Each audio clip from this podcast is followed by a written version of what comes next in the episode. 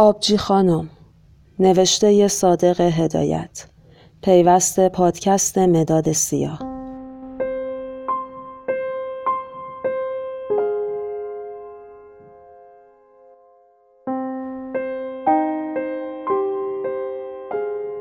آبجی خانم خواهر بزرگ ماهرخ بود ولی هر کس که سابقه نداشت و آنها را می‌دید ممکن نبود باور کند که با هم خواهر هستند. آبجی خانم بلند بالا لاغر و گندمگون بود. لبهای کلفت و موهای مشکی داشت و روی هم رفته زشت بود. در صورتی که ماهرخ کوتاه بود و سفید بینی کوچک و موهای خرمایی داشت و چشمهایش گیرنده بود و هر وقت میخندید روی لبهای او چال میافتاد از حیث رفتار و روش هم آنها خیلی با هم فرق داشتند آبجی خانم از بچگی ایرادی بود و با مردم نمی ساخت. حتی با مادرش دو ماه سه ماه قهر می کرد. برعکس خواهرش که مردمدار تو دلبرو خوشخو و خنده رو بود. ننه حسن همسایهشان اسم او را خانم سوگلی گذاشته بود. مادر و پدرش هم بیشتر ماهروخ را دوست داشتند که تحتقاری و عزیز نازنین بود. از همان بچگی آبجی خانم را مادرش می‌زد و با او میپیچید ولی ظاهرا روبروی مردم روبروی همسایه ها برای او قصه خوری می‌کرد. دست روی دستش می‌زد و می‌گفت این بدبختی رو چه بکنم؟ دختر به این زشتی و کی می‌گیره میترسم آخرش بیخ گیسم بمونه دختری که نه مال داره نه جمال داره نه کمال کدوم بیچاره میاد بگیردش از بس از این جور حرفها جلوی آبجی خانم زده بودند او هم به کلی ناامید شده بود و از شوهر کردن چشم پوشیده بود بیشتر اوقات خود را به نماز و طاعت می پرداخت. اصلا قید شوهر کردن را زده بود یعنی شوهر هم برایش پیدا نشده بود. یک دفعه هم که خواستند او را بدهند به کلب حسین شاگرد نجار کلب حسین او را نخواست. ولی آبجی خانم هر جا می نشست می گفت شوهر برام پیدا شد ولی خودم نخواستم. شوهرای امروز همه عرقخور و هرزه برا لاجرز خوبن. من هیچ وقت شوهر نمی کنم. ظاهرا از این حرفها می‌زد ولی پیدا بود که در ته دل کلب حسین را دوست داشت و خیلی مایل بود که شوهر کند اما چون از پنج سالگی شنیده بود که زشت است و کسی او را نمی‌گیرد از آن جایی که از این دنیا خودش را بی بهره می‌دانست می‌خواست به زور نماز و طاعت اقلا مال دنیای دیگر را دریابد از این رو برای خودش دلداری پیدا کرده بود وقتی ماه محرم و سفر می آمد هنگام جولان و خودنمایی آبچی خانم می رسید. در هیچ روزخانی نبود که او در بالای مجلس نباشد. در تعذیه ها از یک ساعت پیش از ظهر برای خودش جا می گرفت. همه روزخان ها او را می شناختند و خیلی مایل بودند که آبجی خانم پای منبر آنها باشد تا مجلس را از گریه ناله و شیون خودش گرم کند. بیشتر روزه ها را از بر شده بود. حتی از بس که پای وزن نشسته بود و مسئله می‌دانست اغلب همسایه ها می آمدند از او صحویات خودشان را می پرسیدند. سپیده صبح او بود که اهل خانه را بیدار می کرد. اول می رفت سر رخت خواب خواهرش به او یک لگت می زد و می گفت لنگه ظهره پس کی پا میشی نماز به کمرت بزنی؟ آن بیچاره هم بلند می شد. خوابالود وضو می گرفت و می ایستاد به نماز. از اذان صبح بانگ خروس نسیم سحر زمزمه نماز یک حالت مخصوص و روحانی با آبجی خانم دست می‌داد و پیش وجدان خودش سرفراز بود با خودش می گفت اگه خدا منو نبره بهش پس کیو می‌بره؟ باقی روز را هم پس از رسیدگی جزئی به کارهای خانه و ایراد گرفتن بین آن یک تسبیح دراز که رنگ سیاه آن از بس که گردانیده بود زرد شده بود توی دستش می گرفت و سلوات می فرستاد اللهم صل علی محمد و آل محمد اللهم صل علی محمد و آل محمد حالا همه آرزویش این بود که هر طوری شده یک سفر به کربلا برود و در آنجا مجاور شود خواهرش در این قسمت هیچ توجه خاصی نداشت و همه اش کار خانه را می کرد. بعد هم که به سن پونزده سالگی رسید رفت خدمتکاری. آبجی خانم 22 سالش بود ولی در خانه مانده بود و در باطن با خواهرش حسادت میورزید. در مدت یک سال و نیم که ماهروخ رفته بود به خدمتکاری یک بار نشد که آبجی خانم به سراغ او برود یا احوالش را بپرسد. پانزده روز یک مرتبه هم که ماهروخ برای دیدن خانواده به خانه می آمد آبجی خانم یا با یک نفر دعوایش می شد یا می رفت سر نماز دو سه ساعت طول می‌داد. بعد هم که دور هم می نشستند به خواهرش گوشه کنایه می‌زد و شروع می کرد به موعظه در باب نماز و روزه و تهارت و شکیات مثلا می گفت از وقتی که این زنای قلی و فری پیدا شدن نون گرون شده. هر کس رو نگیره توی اون دنیا با موهای سر توی دوزخ آویزونش می‌کنن هر کی غیبت کنه سرش قد کوه میشه گردنش قد مون تو جهنم ماراییه که آدم پناه به اجده می‌بره. و از این قبیل چیزها می‌گفت ماهروخ این حسادت را حس کرده بود ولی به روی خودش نمی آورد. یکی از روزها طرف عصر ماهروخ به خانه آمد و مدتی با مادرش آهسته حرف زد و بعد رفت. آبجی خانم هم رفته بود در درگاه اتاق روبرو نشسته بود و پوک به قلیان می‌زد. ولی از آن حسادتی که داشت از مادرش نپرسید که موضوع صحبت خواهرش چه بوده و مادر هم چیزی نگفت. سر شب که پدرش با کلاه تخم مرغی که دوغ آبگش رویش شتک زده بود از بنایی برگشت. رختش را درآورد کیسه توتون و چپقش را برداشت رفت بالای پشت بام. آبجی خانم هم کارهایش را کرده و نکرده گذاشت. با مادرش سماور حلبی، دیزی، بادیه مسی، ترشی و پیاز را برداشتند و رفتند روی گلیم دور هم نشستند. مادرش پیش درآمد کرد که عباس نوکر همون خونه که ماهرخ اونجا خدمتکاره. خیال داره بگیرتش. امروز صبح که خونه خلوت بود ننه عباس اومد خواستگاری.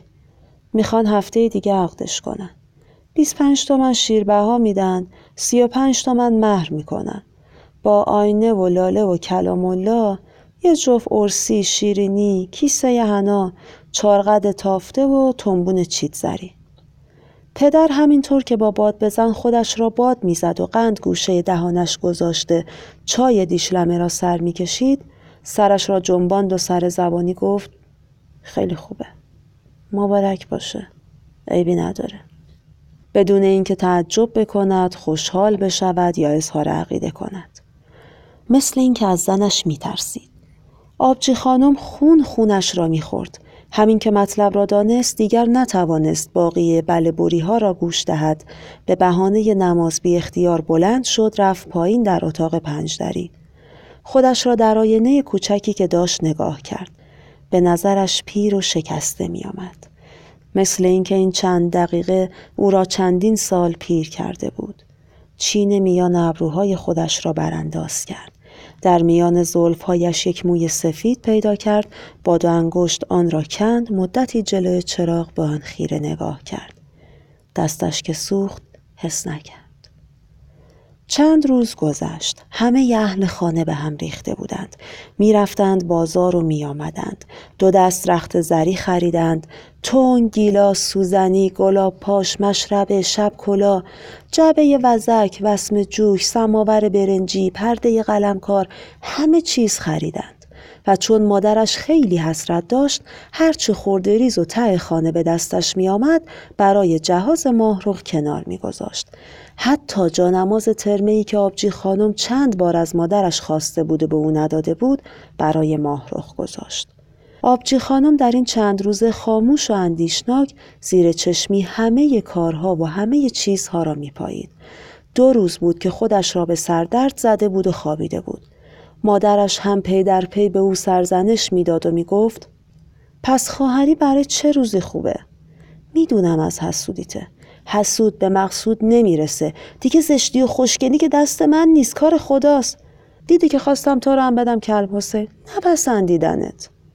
حالا دروغه که خودتو به ناخوشی زدی تا دست به سیاسفید نزنی؟ از صبح تا شون برام جانماز آب می‌کشی؟ من بیچارم که با این چشای لط خوردن باید نخ بزنم.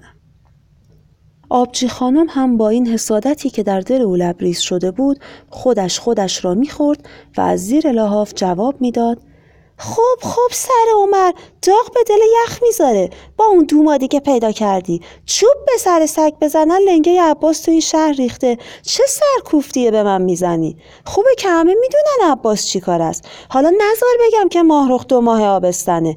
من دیدم شکمش بالا اومده برو خودم نمیارم. اون که خواهر من نیست. مادرش از جا در می‌رفت.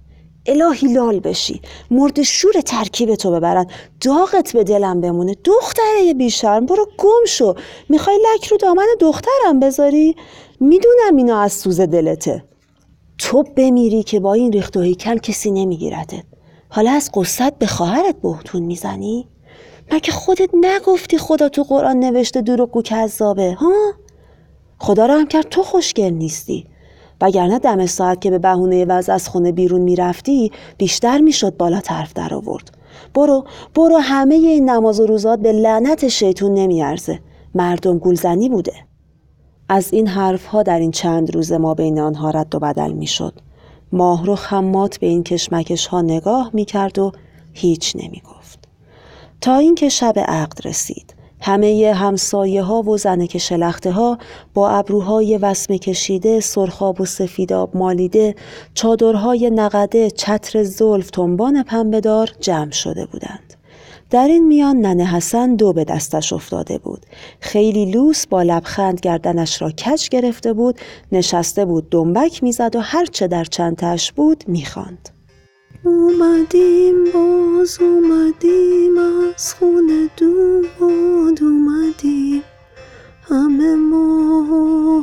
شاه و همه چشم و بادونیم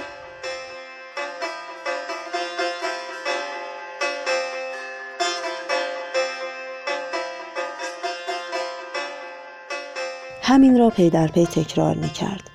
می آمدند می رفتند. دم و سینی خاکستر مال می کردند.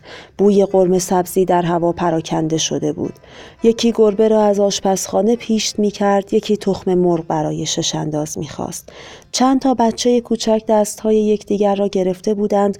می نشستند و بلند می شدند و می گفتند همومک مورچه داره بشین و پاشا خنده داره همومک مورچه داره بشین و پاشا خنده داره سماورهای مسوار را که کرایه کرده بودند آتش انداختند. اتفاقا خبر دادند که خانم ماهروخ هم با دخترهایش سر عقد خواهند آمد. دوتا میز را هم روی شیرینی و میوه چیدند و پای هر کدام دو صندلی گذاشتند. پدر ماهروخ متفکر قدم می‌زد که خرجش زیاد شده اما مادر او پاهایش را در یک کفش کرده بود که برای سر شب خیمه شب بازی لازم است ولی در میان این هیاهو حرفی از آبچی خانم نبود. از دو بعد از ظهر رفته بود بیرون. کسی نمی‌دانست کجاست. لابد رفته بود پای وز. وقتی که لاله روشن بود و عقد برگزار شده بود همه رفته بودند مگر ننه حسن عروس و داماد را دست به دست داده بودند و در اتاق پنج دری پهلوی یکدیگر نشانده بودند درها هم بسته بود آبجی خانم وارد خانه شد یک سر رفت در اتاق بغل پنجدری تا چادرش را باز کند. وارد که شد دید پرده اتاق پنجدری را جلو کشیده بودند. از کنجکاوی که داشت گوشه پرده را پس زد. از پشت شیشه دید خواهرش ماهروخ بزک کرده وسمه کشیده جلوی روشنایی چراغ خوشکنتر از همیشه پهلوی داماد که جوانی بیست ساله به نظر می آمد جلوی میزی که روی شیرینی بود نشسته بودند. داماد دست انداخته بود به کمر ماهرخ. چیزی در گوش او گفت. مثل چیزی که متوجه او شده باشند. شاید هم که او خواهرش را شناخت اما برای اینکه دل او را بسوزاند با هم خندیدند و صورت یکدیگر را بوسیدند. از ته حیات صدای دنبک ننه حسن می آمد که می خاند ای یار مبارک بادا ایشالا مبارک بادا. ای یار مبارک بادا ایشالا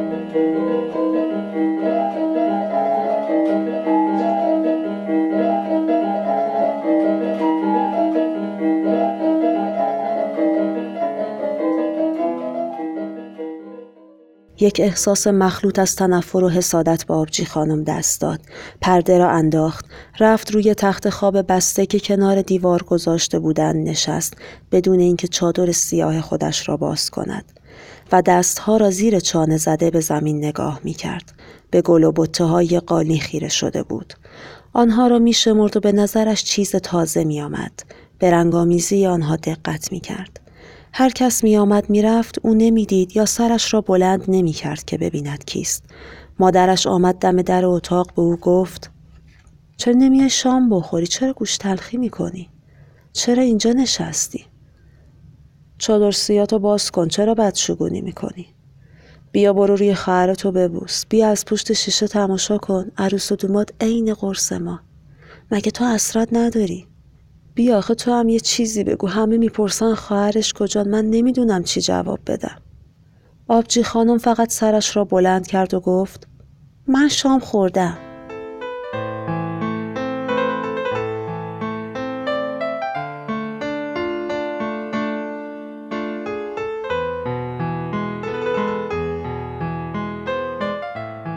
نصف شب بود. همه به یاد شب عروسی خودشان خوابیده بودند و خوابهای خوش می دیدند.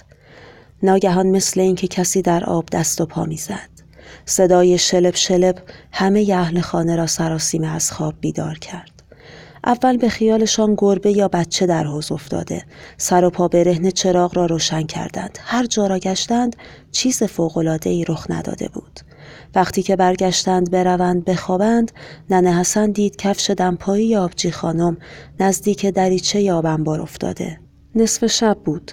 همه به یاد شب عروسی خودشان خوابیده بودند و خوابهای خوش می‌دیدند. ناگهان مثل اینکه کسی در آب دست و پا می‌زد. صدای شلب شلب همه اهل خانه را سراسیمه از خواب بیدار کرد. اول به خیالشان گربه یا بچه در حوز افتاده. سر و پا برهنه چراغ را روشن کردند. هر جا را گشتند چیز ای رخ نداده بود. وقتی که برگشتند بروند بخوابند ننه حسن دید کفش دمپایی آبجی خانم نزدیک دریچه یابنبار افتاده. چراغ را جلو بردند. دیدند نش آبجی خانم آمده بود روی آب. موهای بافته سیاه او مانند مار به دور گردنش پیچیده شده بود. رخت زنگاری او به تنش چسبیده بود. صورتش یک حالت با شکوه و نورانی داشت. مانند این بود که رفته بود به یک جایی که نه زشتی و نه خوشگلی، نه عروسی و نه عزا، نه خنده و نه گریه، نه شادی و نه اندوه در آنجا وجود نداشت. او رفته بود به بهشت.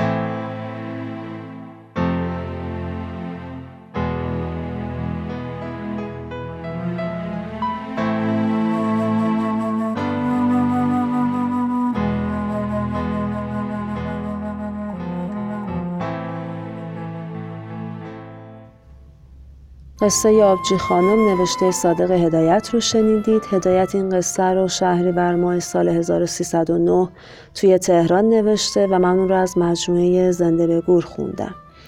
ممنونم که با پادکست مداد سیاه همراه هستید. مداد سیاه رو چهار شنبه های هر یک هفته در میون می‌تونید توی سایت شنوتو کانال تلگرامی پادکست و یا از اپهای پادکست گیر بشنوید. خوشحال میشم نظراتتون رو توی توییتر و اینستاگرام هم بخونم. مرزیه شهر سبز هستم یه شاگرد با انگیزه توی کلاس قصه.